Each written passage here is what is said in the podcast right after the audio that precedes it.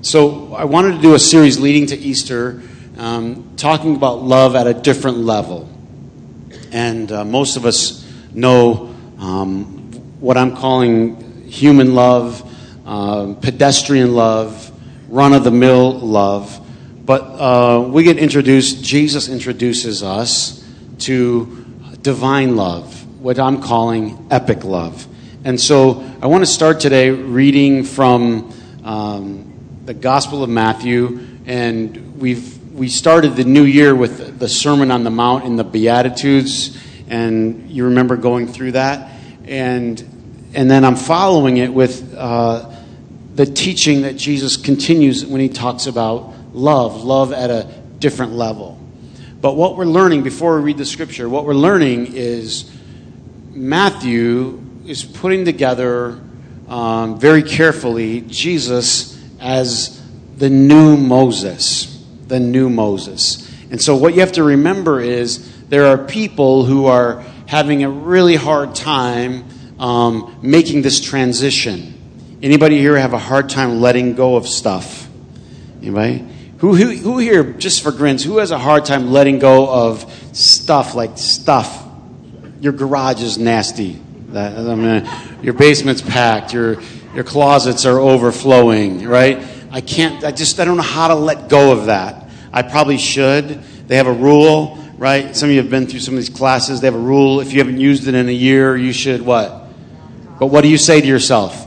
Mm, you never know. You just never know. All right? So, free confession who has a hard time letting go? Now, your problem, the problem is you're probably married to the other person, right? Who can just chuck it at no, right? Um, but we, have a, we can have a hard time letting go of our stuff. The other thing that we need to remember is we can have an even harder time letting go of our beliefs our mentality. And so this is written to a community of people who grew up with Moses, who cut their teeth on Moses. All right? Just, just so that I know my audience, although I know most of you online, I can't see, but uh, you can send me an email. Um, who here cut your teeth on some kind of Christian religion? Cut your teeth on some kind of, in other words, you grew up with it, mom taught it, grandma taught it. All right? Now, just so I know the variety here, how many Baptists do we have in the house? Baptists, all right? Only three of you admit it, all right? Fine. I'm just kidding. Catholics, oh boy, domination, all right. Because you're the real church, of course, right? Um, how many Lutherans do we have here? close but no cigar, right? Like we're all right. Got our Lutherans, uh, Methodists. Oh, look at you guys. All right. Um, all right, uh, Presbyterians, a little more high society. There we go. I see you folks. All right. Episcopalians, right, right up there next to God Himself. Uh, all right. So anyway, we got all the varieties. Now, what happens is what you learn you latch onto. Let's say it together. What you learn, you you latch onto, and it becomes a part of you. So you might miss this the first time you go reading the Sermon on the Mount. Um, Matthew five. Now, when he saw the crowds, he went up on a mountainside and sat down. If you read in Luke's gospel, uh, Luke chapter 6, it says he went to a level place and taught. This is, this is classic. Um, I don't have time, but I, I, lo- I was looking up in one of the Bible, many Bibles that I have, and this one gives you like questions and answers. And so they try to answer the question why does Matthew say he went on a mountain to teach, and why does Luke 6, verse 17 say he went to a level place? And the answer the guy gave in this little question and answer Bible, which they never put their name next to, I noticed, um, the answer he gave, forgive me if I laugh, um, was well, you know, it was probably a level place halfway down the mountain. And I thought to myself, people are buying these Bibles. People are paying money for that answer. Are you with me? Like, talk about a stretch. You know what I mean? And the stretch is because they're trying to find some way, this is such an important thing, and I'll get off this topic. They're trying to find some important way to homogenize the four Gospels. Homogen, smash them all together, right? And they weren't meant to be, ready? Smashed together. If, if they w- were supposed to be smashed together, we would only have one. Anybody have a V8 moment? We only have, we don't have one, we have four. We have four versions, and they're distinct. So maybe a better way, because the problem is people have always tried to look at these as pictures, as snapshots. Think about this. I heard one guy say, I can't argue it. He says, if, if God wanted us to have a perfect snapshot of Jesus, he would have had him come in the day of video recorders. We could just watch him on YouTube. Nope, he said this. Rewind it, rewind it. No, he said this. But Jesus wasn't here in the day of YouTube, right? So we have four portraits. Not snapshots, portraits. Guys telling the Jesus story with their language, with their filter. And this guy, Matthew, puts him on a mountain for a particular reason. This is the new Moses. Um, I could go through uh, several other examples to show you, but of course, later on in this Sermon on the Mount, he says, You've heard it said, and he quotes who? Moses. But I say to you. You've heard it said, but I say to you. He's giving us something new. And he's, he's, he's weaning us off Moses and getting us to something new. Um, anybody here need to wean off some old stuff, some old mind? Nobody? I don't even know why I'm up here. Uh, old religion, old upbringing, old way. Do you need to wean off? Now, this is the thing. You, sometimes you got to wean. You can't just go cold turkey. Huh?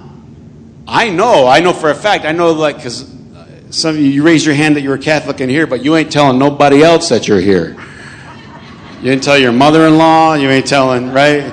And you won't be here on Easter because you won't get credit. Am I close? So you got to wean. Some of you got to wean. And I know for a fact people come here on Sunday morning, they go to Catholic church on Saturday night because you got to get credit on Saturday. And you come here for whatever, grins. But this is true. This is, this is, I'm not, it's human nature. We have to wean. I, believe this. I knew this. I, I was told this. I'm sure of this. Can you imagine trying to get people off of Moses? I was telling the band backstage that this morning I was listening to YouTube videos and I was going to do it and I thought I better not because people I don't know they're going to. But I, what I was going to do was I was going to I was going to put a picture of Moses because there's so many classic pictures of Moses. You know what I mean? Shepherd staff and Ten Commandments, stone tablets in his hand. He's so powerful. And then I was going to play Stuck on You uh, by the Commodores, Lionel Richie, right? But we stuck. I just thought it would be kind of cool, all these images of Moses stuck on you. Maybe next service, Tim. You never know. Stick around. It might, it might happen. The, but you're stuck. Like they're just stuck. They can't get away from.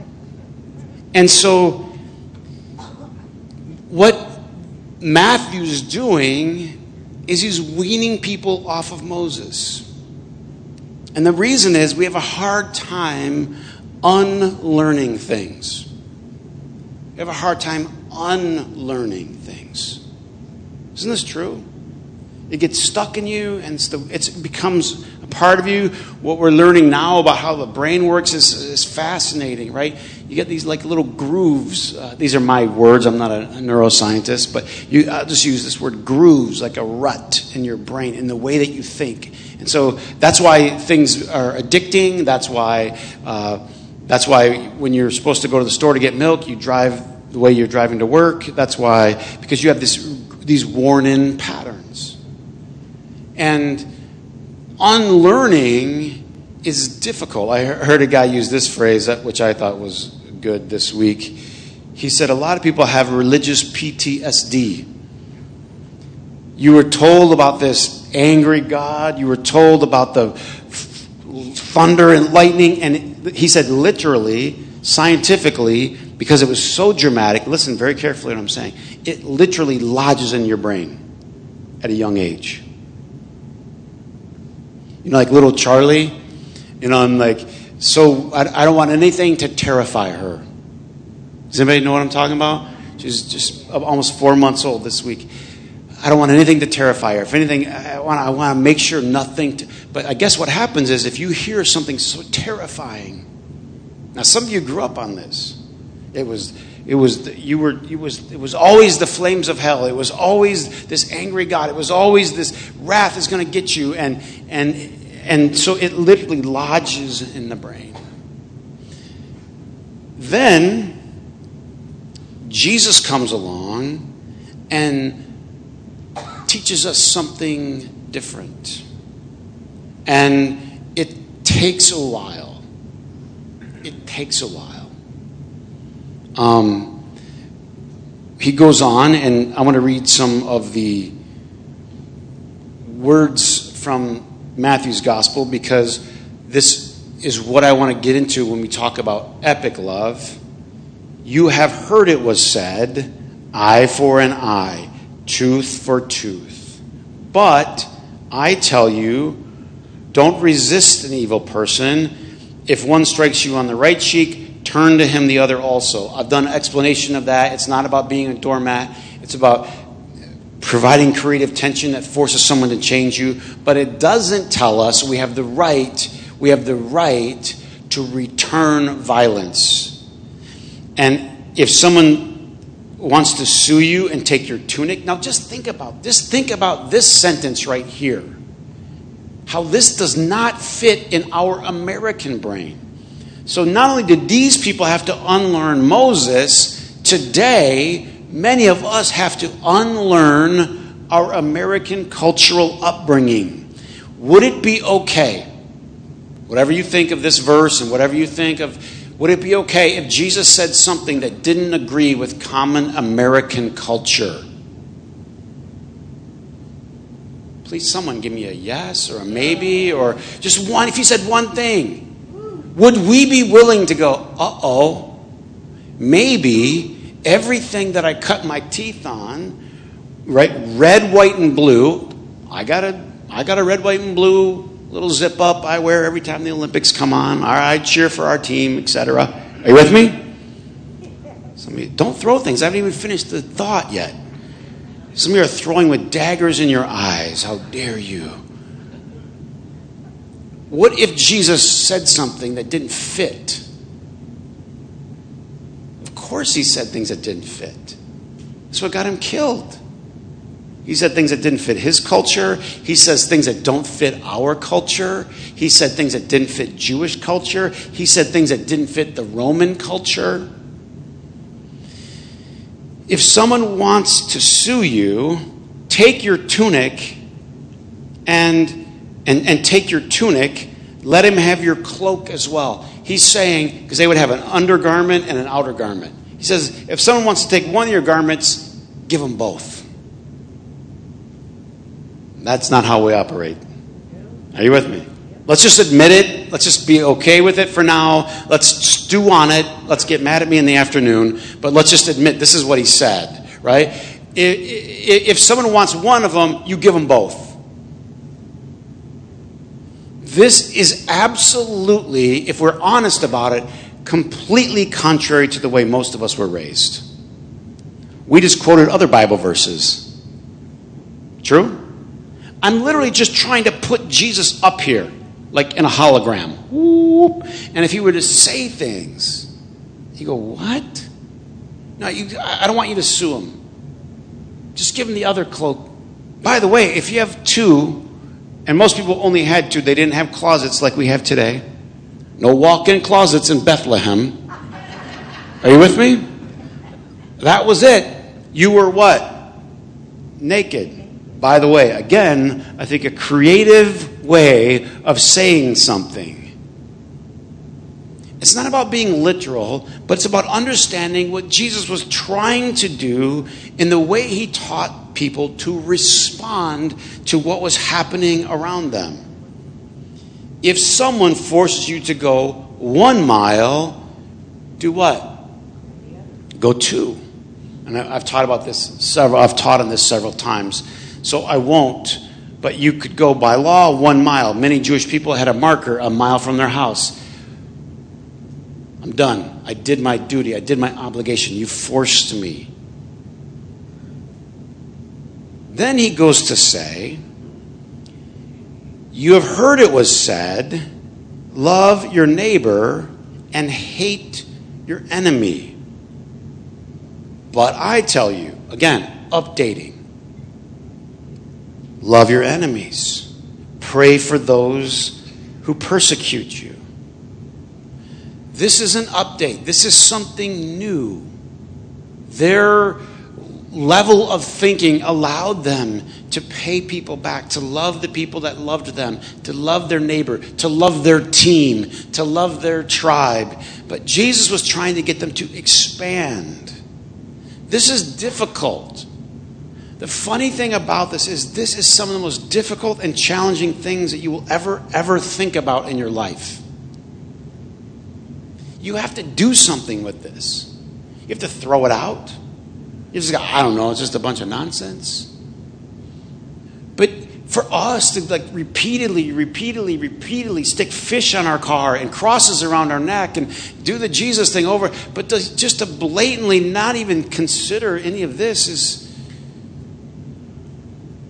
this is different. This is what you call epic. And he tries to explain something that I think a lot of us glazed over. He says, Pray for your enemies, love your enemies, and pray for those that persecute you.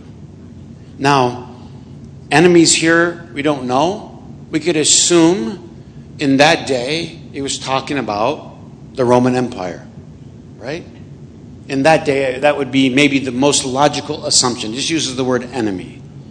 So when we have an enemy, it could be a national enemy, a political enemy. It could be you could think of it as a personal enemy. Anybody here have any declared enemies? People that are just against you? Or you were brought up and you were taught handle your enemies. Then this is the part that maybe we we glazed over.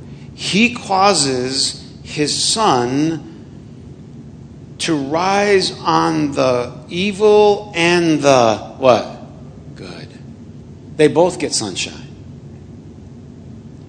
And they both get rain. Now, this is important. Most people did, did not believe that in that day.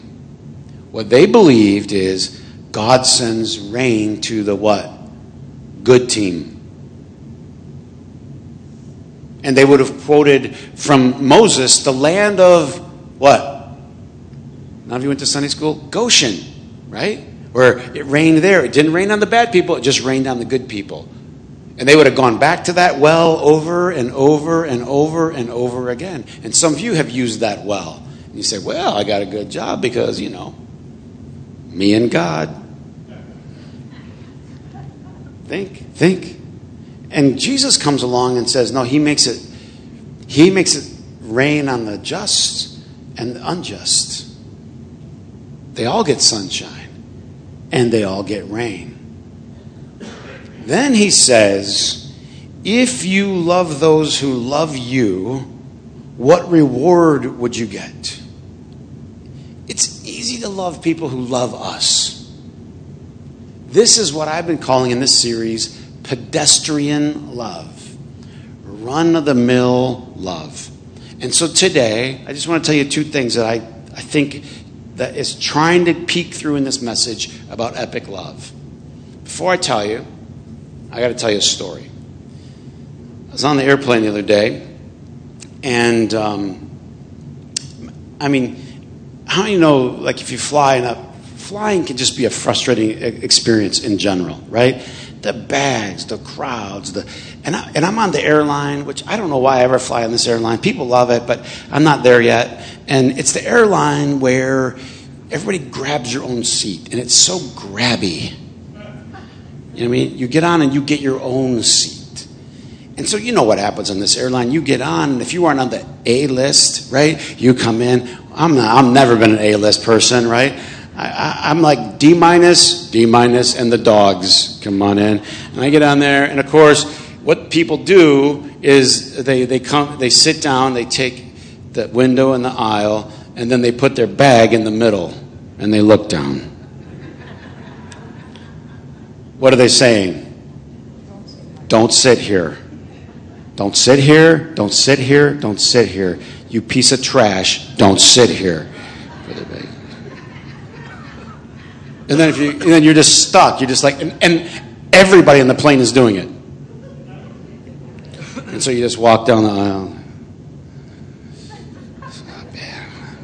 And, and I, some of you don't think this. I'm actually kind of a shy person. Like I'm not. I, like, uh, do you? Th- I mean, I paid for the. I was going to say a certain word. I paid for the seat. Uh, why should I feel bad about? Is anybody with me? Does anybody have my personality though? Like this is like I feel like I'm invading their privacy or something. And uh, um, would it be okay if I sat near where your bag is? I'll just use half, and you can still keep, you know. And I squeeze in there, and every, and they look up at you like you're nuts. Like, what about all the other middle seats that you could have chosen? Is anybody with me? So I sit down. This is true. I'm in a bad mood. They're in a bad mood, right? We're all in a bad mood. And the the plane takes off, and I just go, okay, I'll do the same thing. And I look over to my right, and there's a family, and and you know now I'm flying with Charlie a lot, and it's like I get it. You know, like someone told me, take goodie bags, take thank you chocolates to everyone that's around you, and just pass them out. You know, so that you, you you're you're you're apologizing in advance for the noise that she's going to make, right? And anyway, so I get the stress that parents, you know, I, I look over and um, in the aisle over here, there's two little kids and a mom doing her best. You know what I mean? They're, what time are we landing? What time, you know? And the little kids are like putting their feet up on the seat because they have. Is anybody with me? Does this get annoying when someone's like, you ever had the, the guy behind you that's always needing to get up and he's pulling on the back of your seat and your head's always going like, you're like, bro, I'm on the other side of this seat. It's as if this little that thick seat, you have no concept that there's someone on the other side of. Is anybody with me? And you're like, bro, I'm here. And when people put their feet, you can definitely feel it, right? Well, these kids, not only were they putting their feet, they started doing like kids do, da da da da da da da. And I just started, I literally, I started wincing like, this is not gonna be good. Is anybody with me? You know how this is escalating? Like, this is not gonna be good. Our flight's going to be on the news. Our flight is going to be on the news. And these little kids are just like, and, and mom's like, please, honey, no, don't do that because she can feel it. What do they do? I don't care. All of a sudden, the lady in the seat turns around, and I'm like, Lord Jesus. And she goes, honey, that feels so good. I've been wanting a massage all day. She said, Could you just go all the way up and all the way down? True story. I mean, you could feel the tension, and she just popped it. Everyone around her laughed, and she started talking to this little kid, making this little kid laugh. True story. She kept turning around and talking to him, and you know, and I kept thinking, well, at least the joke would be over, and the kid would stop. But you know, kids they don't stop. Oh, good. I'll... And this lady just kept going with it. As the flight came to a close, she turned around and she grabbed a large, not $2, a large bill and handed it to this little kid and said, Buy yourself something great on vacation. I want to say something about epic love. Epic love always surprises you. It always surprises you. We see pedestrian love every single day of our life. We see the person turn around. We could say, rightfully so. I could think, I probably wouldn't have been the happiest camper in the world, right? Just me. Uh, epic love always surprises you.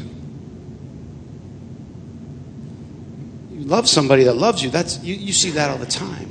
Jesus talked about this.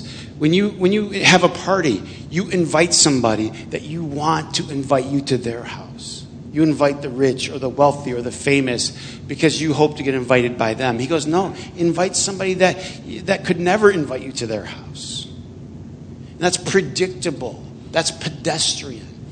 Every, listen, every time something's predictable, it's pedestrian. I saw that coming. I saw that coming. This guy cut this person off. I saw that coming. We live in such a predictable world. And what Jesus was doing in this, taking us to epic love, is he goes, I want to teach you something that's not predictable. Think about it. You ever read the parables? The parables are full of surprises. I mean, I've told you this before when I've taught, but we did the series on the parables. Um, we call it the Good Samaritan. One of the worst things that ever happened to the scriptures when people started putting headings in there. One of the worst things that happened to the Bible. People put headings in there. So it's called the parable of the Good Samaritan. That's giving the punchline before the guy even starts the joke.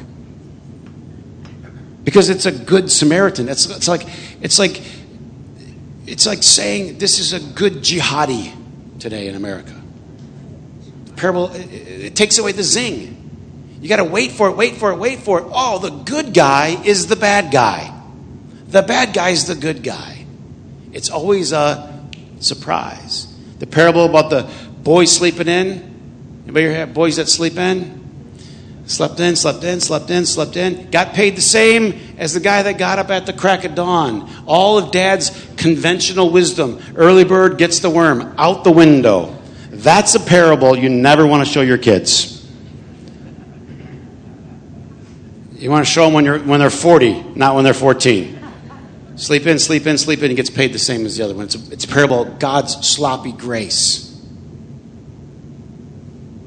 About God's epic love. They're always, it's always a surprise.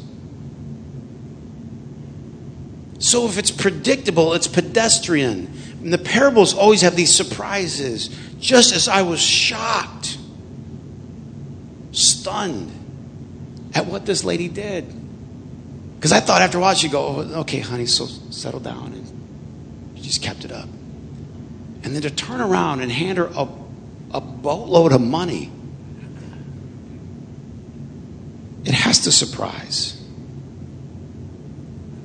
You see, after a while we get a little predictable, aren't we? And I mean, I like I like to be I like some predictable things. I, I like I, I like coffee the first thing in the morning. The first thing. Anybody? Like just have it there, have it ready, have it hot, the right kind. Just I don't need any surprises when it comes to my coffee, right? We get these little patterns going. I learned this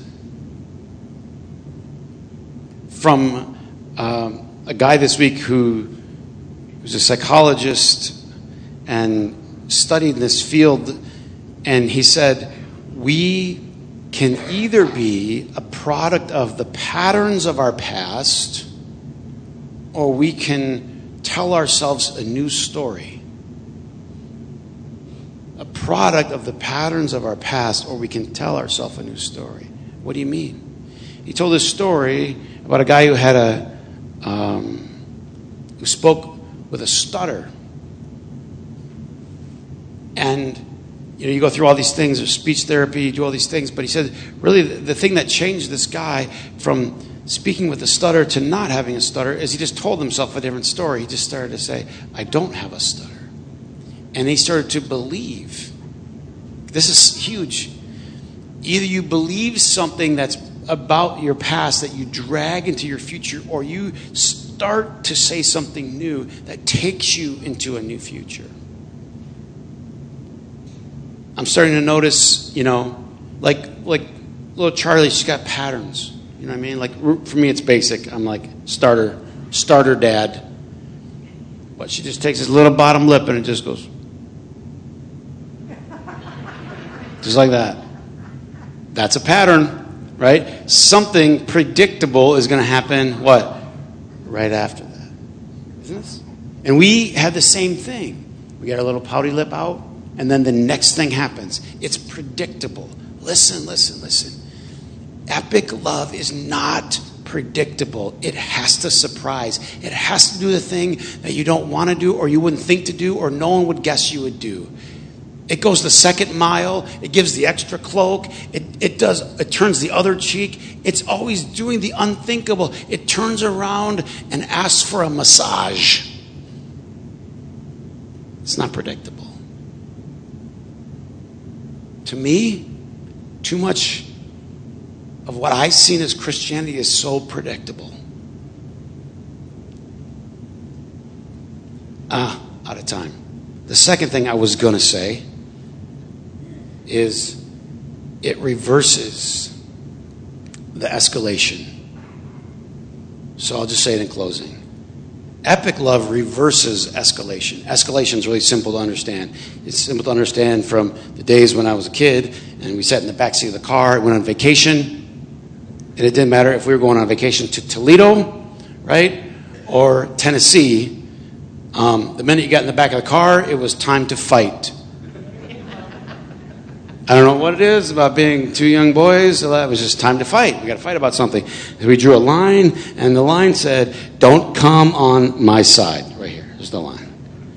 And if there was like a convenient, what, what do you call that little uh, thread in the in the, the thing there? Um, piping, is that correct, or something? Uh, piping sounds. I got it going on today. Piping right there, and you. So as soon as my brother drew the line, because he was older, he always got to draw the line. Um, put my hand across it, just touch it.